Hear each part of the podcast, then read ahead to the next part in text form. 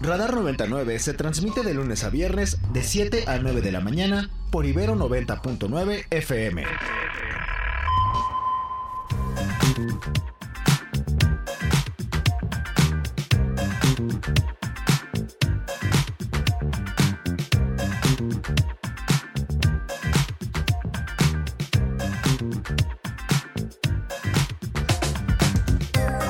Y así arrancamos esta mañana y ya sé que siempre digo lo mismo, pero ahora sí es de, de veras porque hoy estamos estrenando el horario de las 7 a las 9 de la mañana Normalmente arrancábamos desde las 6.30, pero estamos empezando esta nueva temporada con Te lo cuento y con el radar desde las 7 de la mañana y con mi querido Oscar Reyes. Oscar, ¿cómo estás? Te veo un poquito más despierto que lo habitual.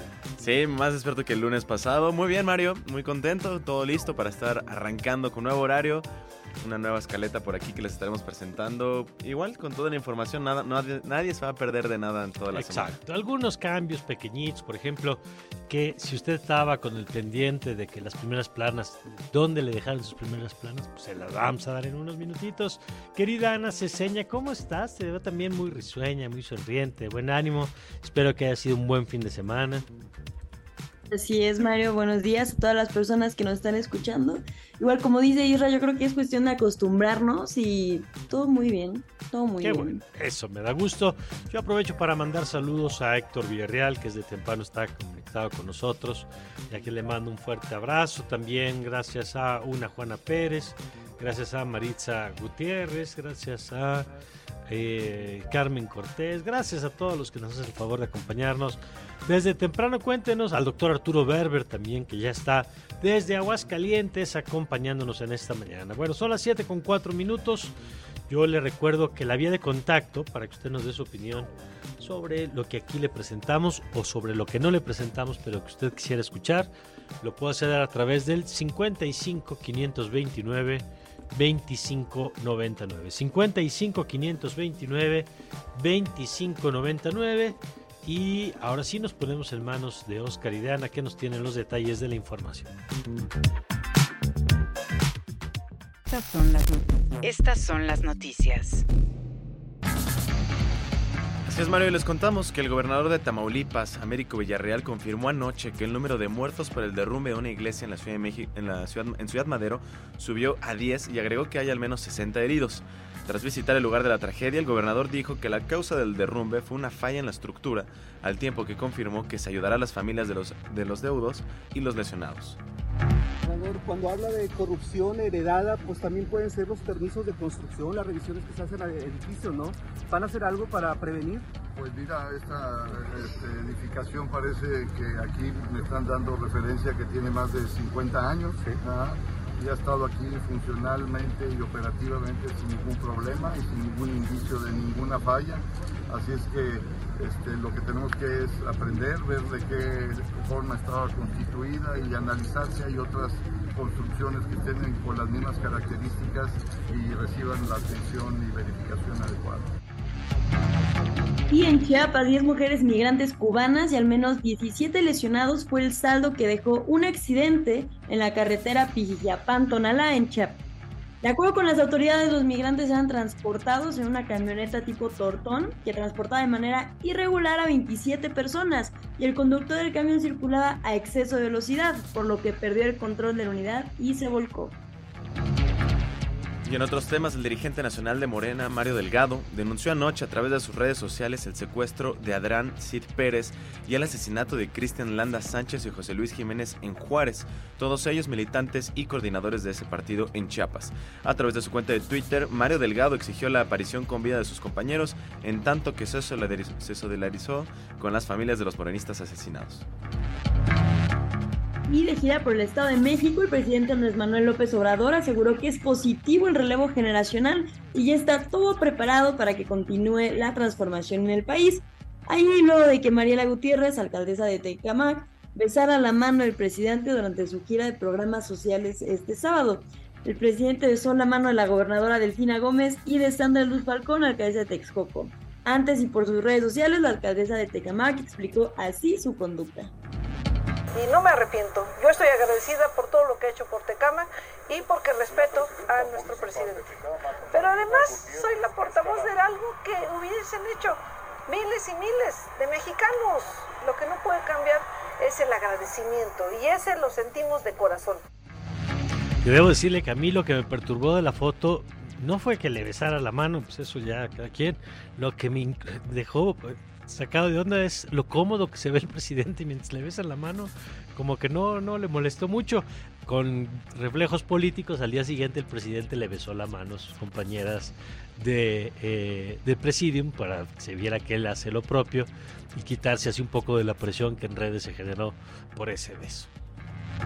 Y bueno, la exalcaldesa de Iztapalapa y aspirante a la candidatura de Morena a la jefatura de gobierno de la Ciudad de México, Clara Brugada, se deslindó de la eliminación de bardas a favor de su rival en la contienda interna, Omar García Harfush. En redes sociales se viralizó el momento en el que un grupo de personas pintan de blanco una barda con la leyenda El bueno es Harfush para posteriormente escribir un mensaje de apoyo a Brugada. A menos 40 diputados de Morena y Partido Verde afinos, afines a Marcelo Ebrard así como los 225 de la oposición en su conjunto PAN, PRI, PRD y Movimiento Ciudadano, perfilan la construcción de un bloque mayoritario en el Palacio de San Lázaro para impulsar modificaciones al presupuesto 2024, cuya discusión se espera esta semana. La Universidad Nacional Autónoma de México recibió la medalla honorífica de oro de la Universidad de Alcalá en España en distinción a su condición de patrimonio de la humanidad que sustenta desde el 2007. Jorge Volpi, director del Centro de Estudios Mexicanos de la UNAM en España, quien recibió el galardón en representación del rector Enrique Graue, dijo que la medalla honorífica refrenda los lazos de amistad con la Universidad de Alcalá, que también forma parte de la lista del Patrimonio Mundial de la UNESCO. Scanner 360. Y ahora nos vamos con información internacional. Les contamos, una mujer y su nuera murieron y dos hombres más fueron hospitalizados con heridas de bala, luego de un tiroteo que las autoridades creen se derivó de una disputa familiar, señaló un jefe policial del área en Houston. Los agentes fueron convocados por la mañana a una residencia del noroeste de la ciudad y a su llegada encontraron a varias personas baleadas, informó en conferencia de prensa Ed González, jefe policial del condado Harris. Y el candidato oficialista a la presidencia argentina, Sergio Massa, pidió este domingo disculpas por los errores cometidos por el gobierno de Alberto Fernández que lastimaron a la gente. Por su parte, el ultraderechista Javier Milei, quien se encuentra arriba en las encuestas con miras a las elecciones eh, del próximo año, prometió llevar, del 22 de octubre, perdón, prometió llevar al país a niveles de vida similares a Italia o Francia en menos de 15 años.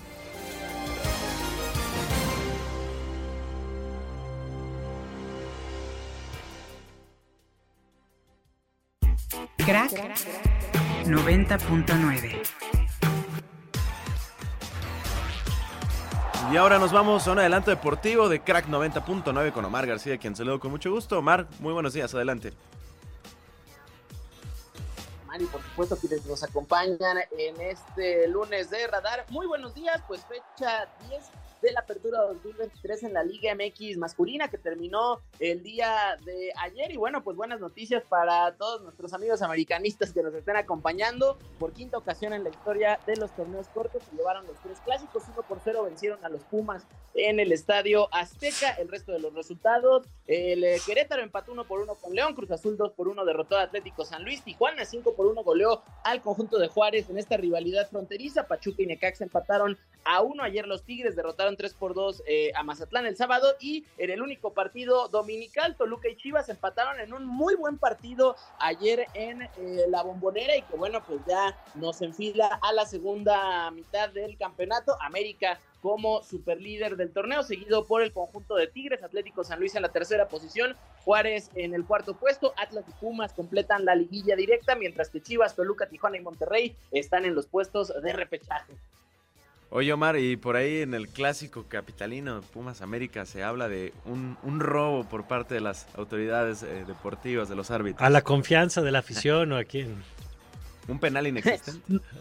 No, pues la verdad es que al final la polémica estuvo ahí eh, la verdad es que de los dos lados, porque hubo eh, señalas, cuando menos hubo dos penales que no fueron señalizados, uno para los dos eh, equipos, y bueno, pues ya vimos ahí las imágenes de Antonio Mohamed, técnico de los Pumas, que salió furioso del estadio eh, Azteca, incluso en la conferencia de prensa dijo que pues al final no era culpa de los árbitros, sino que ellos simplemente seguían órdenes, lo cual por cierto Ah, pudiera derivar en una sanción para el técnico argentino. Habrá que ver si la comisión disciplinaria así lo determina, pero bueno, lo cierto es que eh, pocos partidos en este país calientan tanto como el clásico capitalino.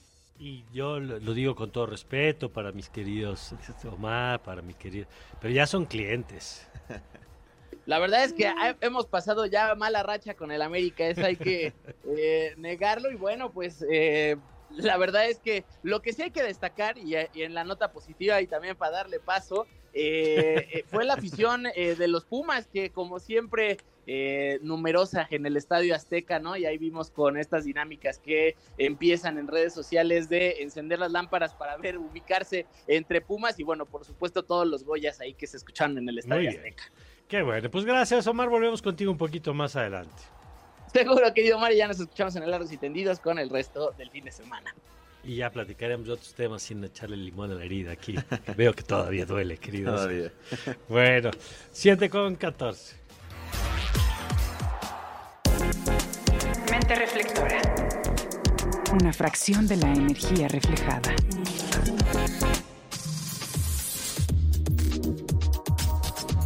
Bueno, y vamos a arrancar nuestra primera entrevista de la mañana con el doctor Fausto Pretelín, internacionalista, académico. Fausto, como siempre, bienvenido, buen día. Es un gusto saludarte, Mario. ¿Cómo estás? Buenos días. Buenos días. Oye, a ver, hace unos días salió una noticia que luego creo que la estaba hasta aclarando, disputando la embajada de Estados Unidos en nuestro país sobre el recorte de apoyos eh, del gobierno estadounidense al gobierno mexicano. Pero más allá de ese dato, que además la- el monto pues, era relativamente pequeño eh, comparado con la, el tamaño de la relación, pues creo que coloca el reflector sobre la tensión que existe entre parte de la clase política estadounidense y la manera en que están percibiendo temas de nuestro país, como el fenómeno migratorio y el tema del fentanilo, que parece que son las dos grandes preocupaciones. ¿Cómo estás viendo en dónde estamos parados en la relación binacional en este momento? Sí, Mario. Bueno, con preocupación. Es evidente eh, que estas fricciones que están generando, pues obviamente estas eh, indicaciones o decisiones de, legisladores allá en Estados Unidos eh, son preocupantes eh, por la visión que tienen sobre México, porque de alguna manera están evaluando eh, lo poco que ha desarrollado el gobierno de México en una estrategia de seguridad. Eh, particularmente me refiero al caso que tú mencionas del legislador Alex Muney, en donde hablaba de que el presidente de México, López Obrador, pues poco o nada está haciendo con el tema del fentanilo para reducirlo. Eh, y también preocupa que el presidente de México subestime este tipo de decisiones, acciones, de visiones que tienen en Estados Unidos. Eh, lo toma como algo de mofa, eh, se ríe, eh, dijo particularmente que pues estos son propósitos politiqueros, ¿no? Y dijo, ¿no? Textualmente, de risa, son muy ridículos.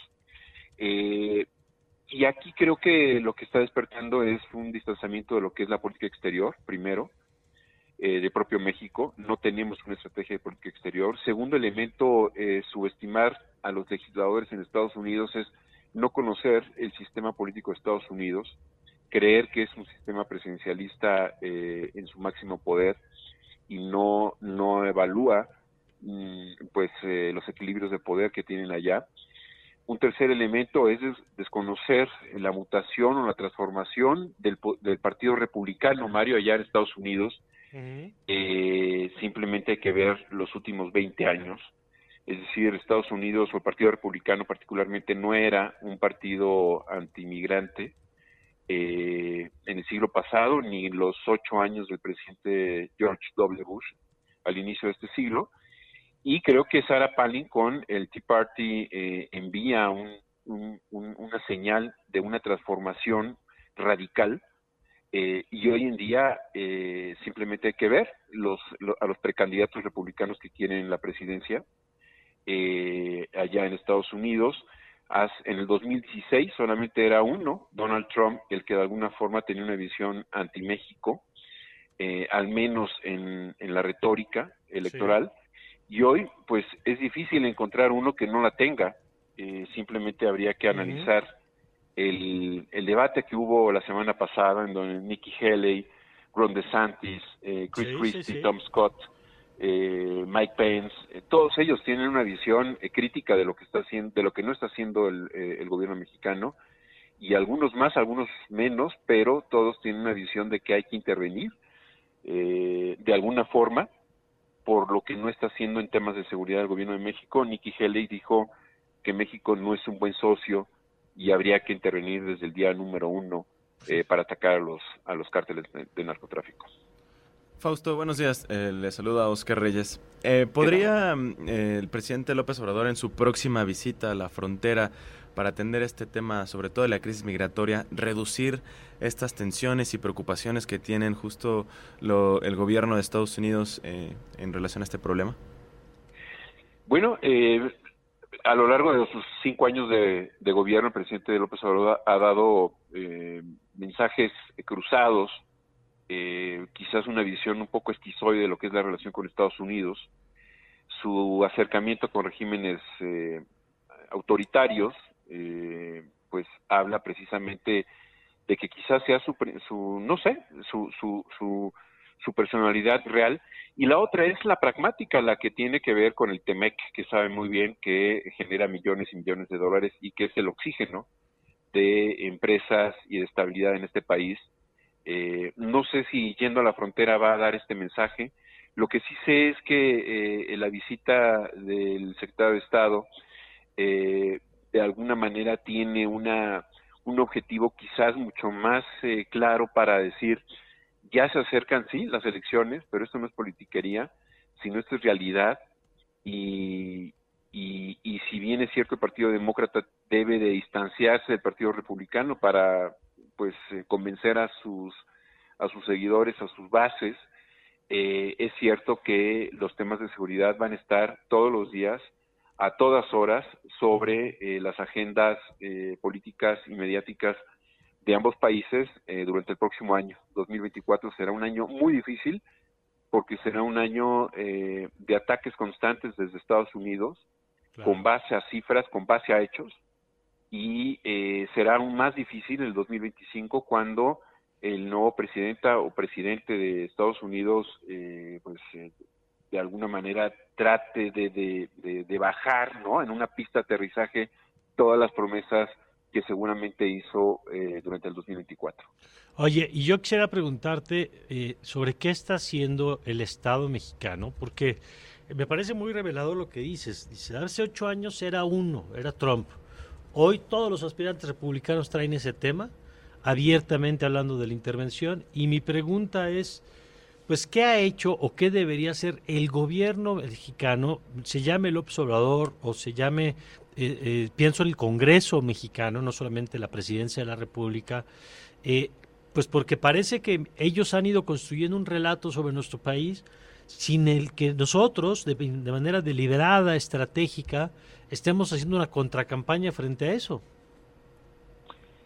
Sí, mira, es, interesante lo que mencionas, Mario. Yo creo que lo primero es dejar de reírse.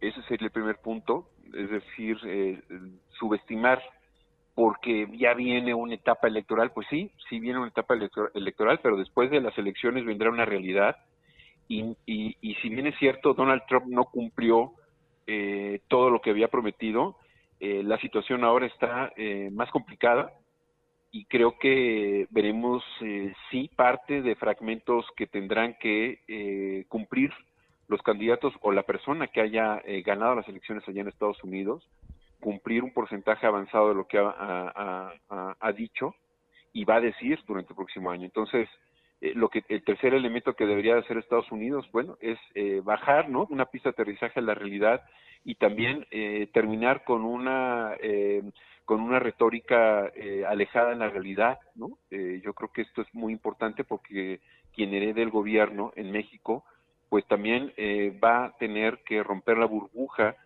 de los hechos alternativos que eh, construyó el presidente López Obrador y eso va a ser doloroso, es una caída eh, a una realidad eh, que ya más o menos eh, la, se conoce, es decir, la inseguridad en, el, en, en, todo el país o en gran parte del país, en la mayoría, hay que decirlo, pues lo está viviendo la gente y creo que eso va, va poco a poco en contra de lo que ha venido diciendo el presidente López Obrador. Buenos días, Fausto, te saluda Ana Ceseña. ¿Qué implicaciones tendría que Estados Unidos recortara el presupuesto para la cooperación con México? Sí, mira, yo creo que como dijo Mario, son 60 millones, particularmente lo que dijo el legislador Alex Mooney, que por cierto su madre es eh, cubana, estuvo en la cárcel, una, una, pues fue fue presa política eh, y ahora Alex Mooney dice, bueno, amenaza o amaga con recortar esos 60 millones, es marginal la cifra, eh, pero al, al estar eh, etiquetado como ayuda, eso habla precisamente de donde, donde más le duele al presidente de México, que es en las ayudas que da eh, el gobierno de Estados Unidos en algunas áreas de nuestro país. Eh, insisto, eh, esto podría de alguna manera ser marginal o no podría inclusive pasar en el Senado, pero que tiene mayoría demócrata, pero de alguna forma es una piedrita más, un, un, gran, un granito más de arena, eh, en donde se habla de la enorme dimensión eh, que desde la Casa Blanca desde el Capitolio, eh, es decir, desde la presidencia o desde el, de las dos cámaras, tienen sobre México en estas pocas acciones o decisiones que ha tenido el presidente López Obrador para contener la inseguridad, que eso es lo que más le preocupa a Estados Unidos. Estados Unidos, eh, hay que recordar, tiene una visión eh, de que México forma parte de su, estrategia de seguridad. ¿no? no es un país cualquiera, es un país eh, que tiene una implicación de seguridad para Estados Unidos y aquí es donde viene lo que no se entiende o no quiere entender el presidente de México, que es el Capitolio cuenta mucho a la hora de estar distribuyendo recursos para diferentes fines que destina eh, la Casa Blanca. Y aquí justo eh, ocurre en un momento difícil en donde pues sí se prorroga 45 eh, días el, presupuesto, se alimenta allá en Estados Unidos, pero quién sabe qué va a pasar dentro de un mes y medio. Simplemente hay que ver el ala radical del Partido Republicano que ya pide la cabeza de Kevin McCarthy, que es el líder de los republicanos en la Cámara de Representantes, y que al inicio de este año fueron 13 o 15 rondas, no recuerdo muy bien, para, eh, tratar de elegirlo y pues el ala radical no lo quiere porque lo ve muy blandito y ahora pues vota prácticamente lo mismo que, que los demócratas, ¿no? Bueno, pues vamos a ver y vamos a ver en este marco que nos acabas de escribir cómo se da la visita de los altos funcionarios de Estados Unidos, del secretario de Estado, de la de Seguridad Interior, de pues, las cabezas, digamos, en este encuentro con el gobierno mexicano. Te agradezco, Fausto, y seguimos en contacto si nos lo permites. Creo que sí, Mario. Un saludo a todos y bueno, muy buenos días. Buenos días, gracias. Pues ahí está, ya van dos voces. Ahora fue Fausto Pretelín, pero lo, lo dijo el otro día Ariel Muchachos el viernes lo que está pasando, el lugar que está ocupando México en la conversación de Estados Unidos en términos negativos, no lo estaban viendo antes. Nos dijo Ariel Muchazos, va a ser mucho más que en la elección del 2016 de Trump. Nos dice Fausto Pretelín, antes era uno, hoy el nombre del juego es pégale a México, por lo menos en el lado de los republicanos, y los demócratas pues, van a tener una presión importante, porque si le entregan la cancha a los demócratas, ¿no? Si ellos no se suben a esa agenda, pues le regalas por completo el tema ah, ante los electores que simpatizan con esa bandera. Así que vamos a ver cómo se sigue desarrollando esto. Por lo pronto vamos a un corte, pero nos ponemos, nos ponemos en manos de Oscar y de Ana para revisar, como le prometimos, las portadas del día. Primeras planas y encabezados. Reforma. Bueno, y arrancamos con el periódico Reforma y lo que trae el día de hoy en su agenda. Dice que ocultan contratos para dos bocas, censuran montos entregados a las empresas de la nueva refinería, esconden adjudicaciones por casi 16 mil millones de dólares. El Universal. Universal nos trae accidentes cuestan a Pemex más de 2 miles de millones de pesos. Los incidentes en la sonda de Campeche ocurridos en julio pasado ocasionaron que la empresa dejara de recibir esos recursos. Piden mayor inversión en mantenimiento. La jornada. En marcha, nuevo golpe de Estado en Guatemala, dice Bernardo Arevalo. El presidente electo convoca a defender cada uno de los votos y reprueba que la Fiscalía confiscara documentos clave de los comicios. Milenio. Tráfico de chinos, Estados Unidos y México dejan 1.500 millones de dólares a los cárteles cada año. Ciudadanos de esa nación pagan hasta 50 mil dólares, tres veces más que un centroamericano. Los indocumentados de Asia y África ya representan 15% aquí. Excelsior. Interesante la portada de Excelsior, dice que los migrantes modifican su ruta hacia Estados Unidos por violencia han optado en su paso hacia el norte por vías del centro del país o la costa del Pacífico debido a los riesgos, que representa el camino del Golfo. Riesgos como robos, desapariciones y reclutamiento forzado por parte del crimen organizado en la ruta del Golfo han orillado a que estos migrantes tomen otros caminos para llegar a la frontera con Estados Unidos. El financiero compensa la mayor recaudación golpe de superpeso a ingresos. En agosto aumentó 19.1% en términos reales contra el mismo mes de 2022, siendo la del ISR 3.3% mayor y la IEPS 4.6%. El economista. Los ingresos petroleros caen en agosto y se eleva el servicio de la deuda. Eh, los ingresos presupuestarios se quedaron abajo de lo previsto para el periodo por 152 mil millones de pesos. El Sol de México. El cártel de Sinaloa lidera extradiciones. El gobierno de la 4T entregó 194 acusados a Estados Unidos, Colombia, Perú y Argentina. Prensa internacional. Y en el caso del New York Times, en la prensa internacional destaca que el juicio civil de Donald Trump comienza hoy destacará lo que realmente vale y el juez del caso de Nueva York ya decidió que Donald Trump infló sus finanzas y ahora tomará, decisiones sobre el futuro de Trump como empresario. El país nos cuenta la diplomacia europea muestra su apoyo a Ucrania en una reunión simbólica en Kiev. Los ministros de Exteriores de la Unión Europea y el gobierno ucraniano buscan visibilizar su unidad mientras aumentan la incertidumbre sobre la ayuda de Washington. Medios digitales. Dice Aristegui Noticias en su portal en línea que el Nobel de Medicina para Caricó y Weizmann por las vacunas ARNM contra COVID-19. Y la principal animal político es Acuerdo de Unidad. La operación cicatriz de Sheinbaum suma a expristas y expanistas rumbo al 2024. La virtual candidata presidencial de Morena, Claudia Sheinbaum, suma empresarios locales, líderes sindicales, deportistas, intelectuales y apristas y panistas al acuerdo de unidad rumbo a las elecciones de 2024. Bien, sin embargo, MX dice que la virtual candidata Xochil Gálvez, que Movimiento Ciudadano estaría orgulloso de tenerla de candidata, dice la senadora. Primeras planas y encabezados. Radar 99. Bueno, vámonos hasta Nuevo León con Agustín Martínez, corresponsal en, Nuevo León. Aquí le agradezco que nos tome esta llamada. Agustín, muy buen día. ah, bueno, vamos a restablecer el enlace. Y es que eh, Nuevo León desde la semana pasada es noticia por varias razones.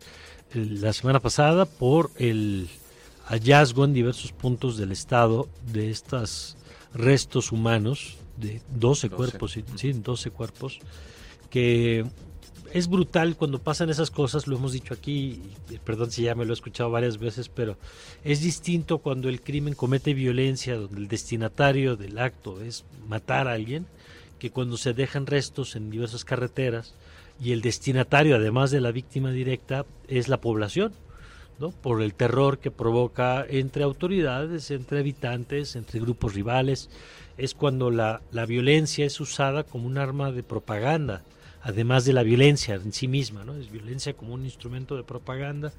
Eh, a eso se agrega eh, la conflictiva política que está viviéndose en el Estado, porque hay una tensión desde el inicio de su gobierno entre Samuel García, gobernador del Movimiento Ciudadano, y las bancadas del PRI y del PAN, que en este momento, nada más para que se dé usted una idea, por ejemplo, no hay fiscal en, Nuevo León, no hay titular de la Fiscalía General del Estado, porque eh, producto de jaloneo removieron al fiscal anterior, pero no hay acuerdo en nombrar al actual y entonces pues está uno encargado del despacho en medio de la ola esta de violencia que se está viviendo, que después se reflejó, por cierto, en la quema de algunos vehículos, de FEMSA y de Coca-Cola. Y, y, agréguele un tercer nivel, ¿no? Tienes eh, la seguridad, tienes la violencia política y luego tienes las protestas por la falta de agua, que es otro de los problemas que viene persiguiendo. Este, y nada más para cerrar el, el comentario, todo eso en medio de las intenciones de Samuel García de dejar la gubernatura, dejar a alguien en el Estado pues, que le cuide la espalda y eh, como todos los que piden licencia pues quieren dejar a alguien a modo, nada más que aquí lo decide el Congreso que no controla Samuel García y su aspiración de ir a competir donde también tiene Marcelo ahora en la lista, en la fila de, la, de las tortillas, digamos, ya se le formó otro que no le encanta. Pero bueno, vamos a dejar por un momento ese tema. Vamos a retomar el asunto de la relación con Estados Unidos, pero ahora desde otro ángulo, con mi querido Pedro Tello, a quien me da mucho gusto saludar. Pedro, ¿cómo estás? Muy buen día. Mario, buenos días, quiero saludarte a ti y también a quienes nos escuchan. Igualmente, Pedro. Oye, queríamos tocar base contigo porque en medio de la disputa político-electoral que está viviendo Estados Unidos, este fin de semana pues estuvieron a nada de quedarse sin fondos para la operación de algunas áreas de gobierno en este problema que tienen de ir pateando cada cierto tiempo el techo de deuda y pues seguir eh, siendo capaces de financiar pues el altísimo gasto que tiene el gobierno de Estados Unidos. Finalmente sacaron un pequeño, un acuerdo parcial, digamos, que evitó el cierre, patean el bote, entiendo, 45 días, pero ¿qué significa y por qué es importante ese tema? E-, es importante, eh, Mario, porque si Estados Unidos en algún momento llega a romper esta suerte de eh, complicidad entre demócratas y republicanos para mantener el flujo de recursos que permite al gobierno estadounidense realizar sus operaciones, pago de nóminas, servicios públicos, etcétera. Si eso llega realmente a suceder, que yo francamente lo dudo, eh, lo que provocaría evidentemente es una semiparalización de buena parte de la actividad económica en Estados Unidos. ¿Por qué? Bueno, pues porque Estados Unidos es un importante agente oferente de servicios y de insumos básicos, no solo para la población, sino también para la actividad económica de aquel país. Y si se paralizara la actividad gubernamental, eso provocaría que toda una suerte de trámites, entre ellos eh, la formalización de pedidos relacionados con el comercio exterior o la autorización de ingreso de mercancías de sectores tan importantes como el farmacéutico, como el alimentario, terminen por afectar al resto del mundo y consecuentemente y de manera muy especial a la economía mexicana. Pero yo tengo la impresión de que eh, cuando hablamos de Estados Unidos, eh, creo que lo más importante que hay que destacar de aquella economía son dos cosas. Uno, la inflación en Estados Unidos se acerca paulatina pero lentamente a la meta que tienen establecido eh, un avance anual de sus precios del 2%. ¿Cuándo van a alcanzar esa meta? Uno de los integrantes de la Junta de Gobierno de la Reserva Federal ha señalado que eso va a ocurrir hasta el 2025. Y segundo, la economía de Estados Unidos sigue avanzando a un ritmo más que robusto, mayor al que habían estimado incluso los más optimistas hace unos cuantos meses, aunque empieza ya a dar muestras de moderada desaceleración. Y si esto agregamos el famoso tema de la huelga de las industrias eh, o de las empresas ensambladoras de automóviles en Estados Unidos, bueno, pues estos dos factores, moderación de su crecimiento y huelga, así sea temporal, de las armadoras norteamericanas, van a provocar un efecto importante sobre la industria mexicana que depende fundamentalmente de los pedidos procedentes de Estados Unidos, fundamentalmente la industria maquiladora, la industria electrónica y por supuesto la industria de autopartes, Mario. Frente a este escenario, digamos, que es interesante, ¿cómo se van ajustando las expectativas para, para Estados Unidos? Te lo pregunto por esta idea que había que con tanto incremento de la tasa, pues iba a terminar frenando la economía en el ánimo de controlar la inflación. Eh, yo me acuerdo que la discusión era no si iba a haber recesión o no, sino de qué tamaño iba a ser la recesión. Sin embargo, la resiliencia o la capacidad de la economía de Estados Unidos de seguir generando empleos, por ejemplo, ha sido notable. ¿Tú dirías que ya estamos del otro lado de ese temor? ¿Dónde estamos hoy? Yo tengo la impresión de que la probabilidad de que Estados Unidos entre en recesión ha descendido a menos del 15%. Estamos frente a una economía que muy probablemente va a tener un aterrizaje suave en materia económica.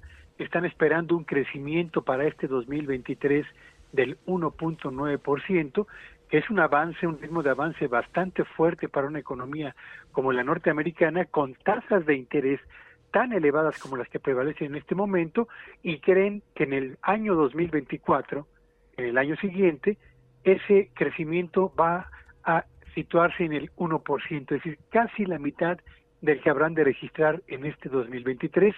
De modo pues que no están pensando en números rojos por cuanto al desempeño de su actividad económica, siempre y cuando, por supuesto, no se vayan a presentar elementos externos que puedan recrudecer o la inflación o que puedan provocar cierto colapso en el comercio internacional. Así que yo veo que en Estados Unidos la economía eh, se perfila hacia una situación de, desaceleración suave que permitirá a la Reserva Federal de aquel país manejar las tasas de interés e iniciar su recorte justo en el momento en el que sientan que la inflación ha cedido ya y la economía está fuera de peligro, particularmente en materia de empleo, porque hay que decirlo, en Estados Unidos el Banco Central tiene la doble obligación de cuidar, uno, el desempeño de los precios y por la otra, el desempeño de la actividad económica, a diferencia de lo que ocurre en México con el Banco de México, que tiene solamente un mandato constitucional que es controlar la inflación sin importar lo que ocurra con la actividad económica. ¿Cómo estás viendo el tema de México eh, y de la relación política con México en materia de posibles efectos económicos? Eh, ¿Hay algún riesgo, digamos, para nuestro país eh, dada el nivel de visibilidad que tiene la agenda mexicana en este momento en la política electoral? Yo creo que México tiene tres problemas potenciales en, como economía con en su relación con Estados Unidos. Uno, es el incremento en los eh, paneles de análisis de temas cruciales en la relación comercial entre México y Estados Unidos. Tenemos el eléctrico, tenemos en materia laboral que se han abierto ya 16 denuncias contra otras tantas empresas mexicanas y tenemos al mismo tiempo el famoso asunto del maíz transgénico. Así que tenemos en la relación comercial ciertas fricciones que van a resolverse en tribunales que están por iniciar actividades. Segundo, si la economía de Estados Unidos se desacelera y esto tiene que ver con una menor eh, generación de empleos o con una moderación en el crecimiento de su inversión, lo que esto va a significar es que los pedidos para las firmas mexicanas exportadoras van a debilitarse, mm. lo que consecuentemente va a provocar que el motor exportador de nuestra economía tienda a moderar su ritmo de avance. Y tercero, en la medida en la que se acerque el proceso de elección en Estados Unidos, México va a ser desde luego un ingrediente de los discursos políticos que una y otra parte van a enarbolar para señalar la consistencia de su visión en, materia de relaciones con el exterior. Y para México, el tema del narcotráfico, uno, el tema de los emigrantes, dos, y el tema de la diferencia salarial, tres, se va a convertir en factores que seguramente van a provocar que, en el caso particularmente de los republicanos, el, eh, la economía mexicana sea tratada con severidad, al menos en el discurso, lo que seguramente puede provocar en el mercado cambiario tiempos de volatilidad que serán eh, menores, evidentemente, pero significativos por su impacto en el ánimo de los inversionistas financieros mexicanos a lo largo de los próximos meses, Mario. Ana, tú tienes una buenos Buenos días, Pedro. Sí, buenos días, Pedro. Te saludan a Ceseña. Uno de los temas principales es la migración, la migración, y vemos que esto ha afectado el cierre a algunas aduanas. ¿Qué efectos puede tener esto para la economía? Bueno, eh, está claro que los transportistas que cruzan fundamentalmente hacia Estados Unidos, particularmente por Ciudad Juárez, donde se da el, cruce de productos de y hacia Estados Unidos del equivalente al 25% del intercambio comercial entre ambos países, han señalado que de una espera que habitualmente era de 3 a 4 horas para el cruce, ahora les ha tomado prácticamente 27 horas.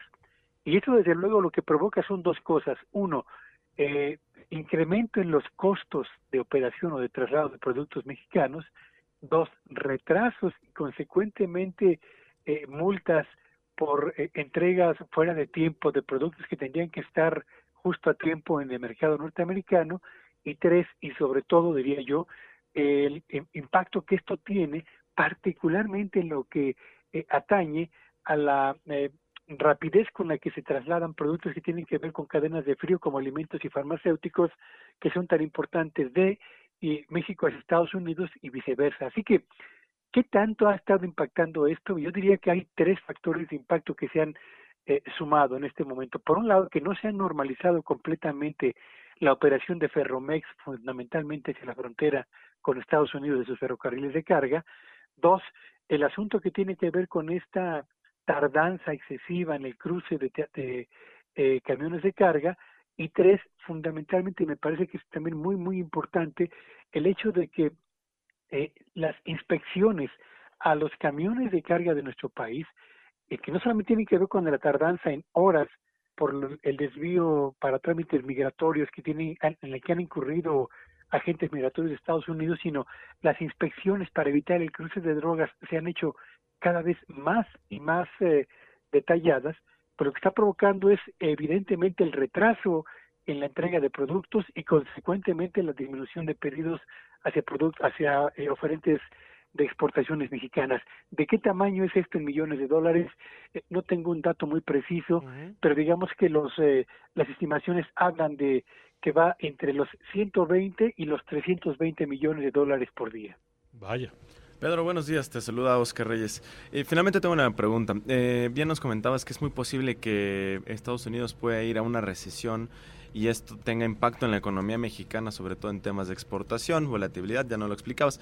Yo te quiero preguntar, ¿qué debería de hacer el gobierno mexicano desde este momento para irse preparando ante un escenario posible como este y aminorar el impacto? Bueno, lo cierto es que para el gobierno de México los apoyos que requeriría el sector exportador mexicano para poder diversificar su presencia en otros mercados, no solamente norteamericano, es un tema que ya no está en el radar de interés de las autoridades de la actividad económica de nuestro país, como tampoco lo está el impulso a un programa de reactivación para las empresas de menor tamaño y tampoco lo está el impulso con una suerte de apoyos financieros y fiscales y de otra naturaleza para las empresas mexicanas de tamaño mediano y pequeño que eventualmente podrían convertirse en proveedoras confiables y de clase mundial de aquellas firmas que hoy son exportadoras al mercado de Estados Unidos y de aquellas que decidan venir a México al amparo del famoso nearshoring. Yo creo que estamos ya prácticamente en los últimos últimos 12 meses de un gobierno al que le interesa más en el radar la revisión de los asuntos estrictamente político internos que la revisión de las necesidades que en materia económica se plantean, no solo para el fortalecimiento de la planta productiva nacional, sino eventualmente para hacer frente a un al oleaje que vendría de la desaceleración más fuerte de la actividad económica de Estados Unidos o algún acontecimiento internacional que eventualmente pudiera descarrilar, así sea temporalmente, al sector exportador mexicano. Creo que la agenda política va a dominar ya las decisiones del gobierno federal y los temas económicos, salvo que se trate de temas de gran relevancia y de gran impacto, van a quedar en segundo plano. Muy bien. Gracias, Pedro, como siempre. Siempre es un gusto. Buenos días para todos. Buenos días, Pedro Tello, con el análisis de los temas económicos y la relación México-Estados Unidos en un momento en el que este, este tema va a estar en el centro de la conversación durante los siguientes meses. 7 con 48. Radar. Radar 99. Y ahora sí nos vamos a Monterrey, a Nuevo León, con Agustín Martínez. Agustín, buen día. Así es, Mario, muy buenos días. Bueno, pues una semana muy difícil, muy complicada la que se vivió en Nuevo León, esta que recientemente terminó, debido a la situación de violencia, inseguridad, los incidentes atribuidos a ajustes de cuentas entre grupos delincuenciales que operan desde hace ya un buen tiempo aquí en nuestra región. También el tema de la escasez de agua, la sequía que azota en forma muy importante a toda esta región de Nuevo León y los estados vecinos, afectando principalmente la zona metropolitana de Monterrey, con más de 10 municipios conurbados, una sequía, bueno, pues implica también el agotamiento del vital líquido en las presas que abastecen a esta zona. Por principio de cuentas te comento lo referente a la inseguridad y es que eh, hace casi una semana, el pasado martes, bueno, pues fuimos testigos de una ola de violencia muy importante en la cual al menos 12 cuerpos fueron encontrados seccionados en siete diferentes puntos de seis municipios del área urbana de Monterrey. Una racha violenta esa ocasión, el martes por la mañana, pero la cual se extendió hasta la noche, ya que hubo también el asesinato de una persona en un centro nocturno, en un bar ubicado en el municipio considerado de los más seguros de nuestro país, San Pedro Garza García, y también otro doble homicidio en el municipio de Guadalupe. La cosa no paró allí porque a pesar de que el miércoles por la mañana eh, la presidencia de la República anunció el arribo eh, de 100 elementos, más de 100 elementos de las fuerzas especiales de la Secretaría de la Defensa Nacional. Bueno, a pesar de todavía el miércoles por la tarde hubo bloqueos, hubo enfrentamientos entre autoridades y grupos delincuenciales, principalmente en el sur del estado, donde se detuvo a 11 presuntos integrantes de la delincuencia organizada, dos más fueron abatidos y se aseguró armamento y equipo táctico, así como vehículos. Bueno, una situación muy complicada la que se vivió a lo largo de la semana con el tema de la seguridad pública aquí en Nuevo León. Como te comentaba, también la escasez de agua ha impactado. El viernes por la mañana, por ejemplo, se reportó el fallecimiento de una mujer mientras acarreaba cubetas con agua en el municipio de García, hacia el del área urbana de Monterrey. Es una situación en la que, bueno, pues no ha habido un respiro para eh, este rubro, ya que no ha habido lluvias. El mes de septiembre es de los eh, que podrían considerarse un poco más lluviosos aquí en, en, la entidad. Sin embargo, este septiembre que se acaba de terminar, pues no registró lluvias importantes, seco prácticamente. Ya el primer día de octubre, ya ayer por la noche, parte de la madrugada, se registraron lloviznas y se pronostica que a partir de la de la mitad de semana comiencen a intensificarse estas lluvias y con eso puede haber un, ligero incremento, cuando menos, en el nivel, en el nivel, nivel de las presas que abastecen aquí a Monterrey y el área. Oye, Agustín, y sobre esto que nos dices, eh, platícanos un poquito más de las protestas que se vivieron este fin de semana, por justamente por el tema del agua. Bueno, pues efectivamente ha habido diversas manifestaciones, inclusive reclamos hacia el gobierno del Estado, hacia, la Dirección de Agua y Drenaje de Monterrey, que es la dependencia oficial encargada de, abastecimiento para, para toda la entidad.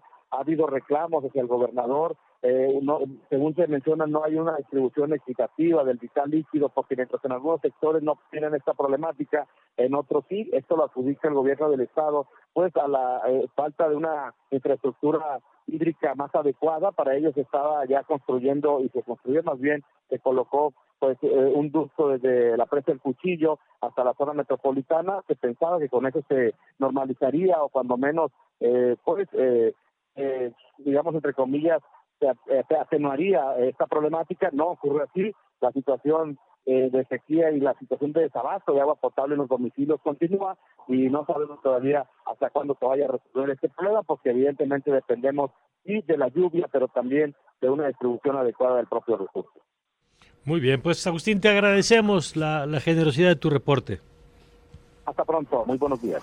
Buenos días, gracias Agustín Martínez, periodista desde Nuevo León, y ahí están pues los temas, ¿no? La seguridad, decíamos, la disputa política, el agua, el agua, y como telón de fondo la aspiración de Samuel García de salir de Nuevo León, que yo no sé cómo se le pueda complicar. Aquí lo hemos dicho, ni la oposición controla si llueve o no llueve, y tampoco hay ninguna evidencia de que la oposición controle los hechos de violencia en el Estado. Lo que sí hay es un uso político, como es pues, inevitable, pues sale, pasan la factura al gobernador de la violencia que hay en el Estado y vamos a ver si eso tiene algún tipo de impacto en su aspiración. Hay que recordar que es en noviembre, o será en noviembre, cuando se defina el proceso interno del Movimiento Ciudadano. Y noviembre está un mes, o sea, hoy es 2 de octubre. Parecía de pronto que ya que habían definido del lado de Sheinbaum, del lado de Morena o del lado de Sol, que había como, ¿y ahora qué va a ser muy Ciudadano? Ellos dijeron, espérenos, espérenos a nuestros tiempos. Bueno, pues sus tiempos son noviembre, estamos hablando de 28, 29 días, mientras van a ir dosificando con qué características debe tener el perfil, eso que hace Dante como, como si fuera develando el, que sea simpático, que, se llame, ¿no? ¿Cómo le gustaría que fuera su candidato? Y entonces este, va a ir revelando características, que cuente chistes y que y entonces al final se va a quitar así, ah, y el candidato es, y, y ahí es donde vamos a ver pues con qué va a ir a la boleta Movimiento Ciudadano en el 24. Bueno, vámonos con más información financiera con Ana y con Oscar.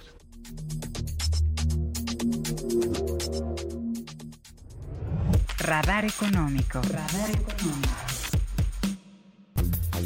Y en el radar económico les contamos que con cifras originales, el indicador global de opinión empresarial de confianza fue de 56.4 puntos en septiembre de este año y representó un alza de 8.5 con relación al mismo mes pero del 2022. Esto de acuerdo con el INEGI. Desde el 1 de enero entró en vigor desde el 1 de enero entró en vigor un aumento del 20% al salario mínimo y se prevé que ocurra lo mismo para el 2024. En la Comisión Nacional de Salarios Mínimos, el sector patronal propuso un aumento salarial para el 2024 de 12.5%. Sin embargo, los trabajadores del gobierno podrán proponer que el aumento sea superior al 20%. Esto lo dijo Ricardo Barbosa Asensio, presidente de la Comisión Nacional de Laboral de la Coparmex.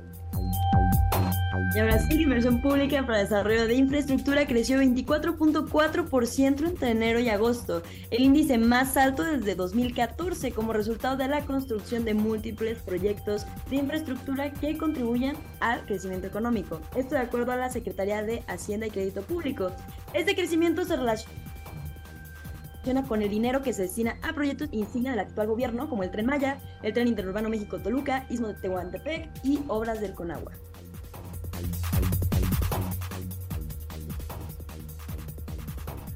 Y el presidente de Estados Unidos, Joe Biden. De Estados Unidos. Sí, Ana. Sí, el presidente de Estados Unidos, Joe Biden, promulgó el sábado 30 de septiembre una ley previamente aprobada por la Cámara de Representantes y el Congreso que extiende por 45 días el presupuesto del gobierno federal y evita así su cierre. A pesar de que la ley promulgada no prevé ayuda financiera a Ucrania, Biden dejó claro en una declaración emitida el sábado que bajo ninguna circunstancia se puede permitir que se suspenda ese apoyo. Y esta mañana un Bitcoin tiene, tiene un valor de 28.300 dólares, mientras que un dólar nos cuesta 17 pesos con 54 centavos. Radar. Radar 99.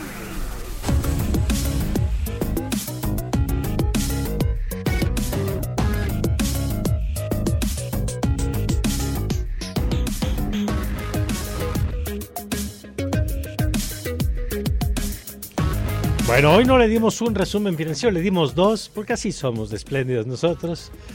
Pero bueno, vámonos, a, vamos a ir a una pausa, pero tenemos mensajes, Oscar. Sí, nos escribe Yuli Soto que nos dice equipo de radar 99, buenos días, escuché el programa de Te lo cuento y bastante bien.